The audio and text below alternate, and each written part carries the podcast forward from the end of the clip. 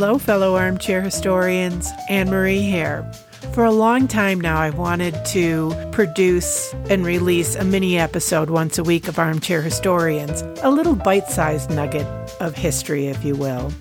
I like to follow several on this day in history websites, including Britannica.com, ThePeopleHistory.com, and History.com. I'll link out to all three of those in the episode notes. So let's see what they have to say about what happened on this day, February 4th, in history. According to History.com, on February 4th, 1974, Patty Hearst is kidnapped by the Symbionese Liberation Army. The 19 year old granddaughter of newspaper publisher William Randolph Hearst is kidnapped from her apartment in Berkeley, California.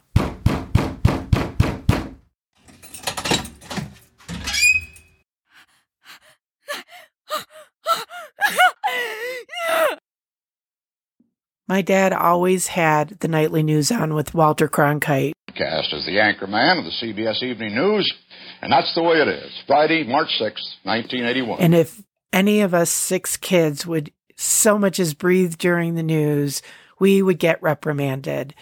This is one of those stories that I definitely remember playing out in the news.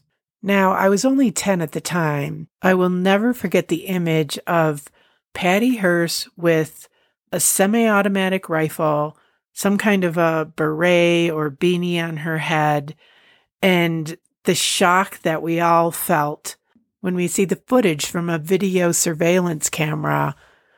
And now she has become a bank robber.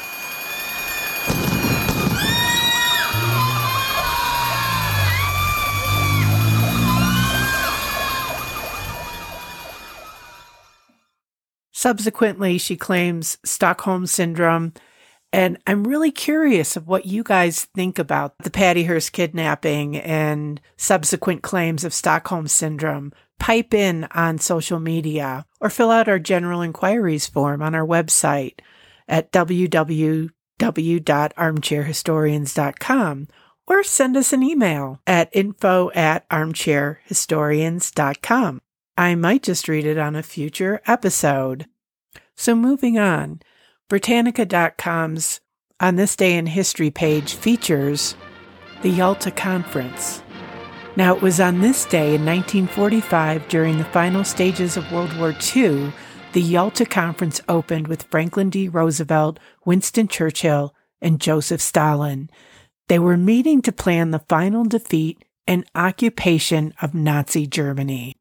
And finally, according to thepeoplehistory.com, in 1931, on this day in history, U.S. banks go bust.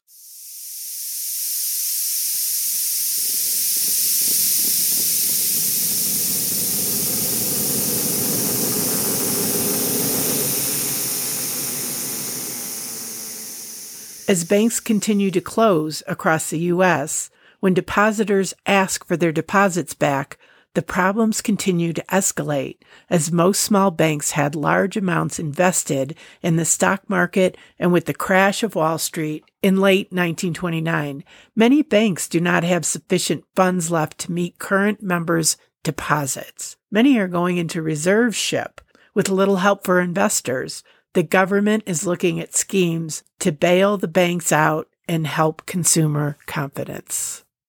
And in the words of Walter Cronkite, that's how it was on this day in history.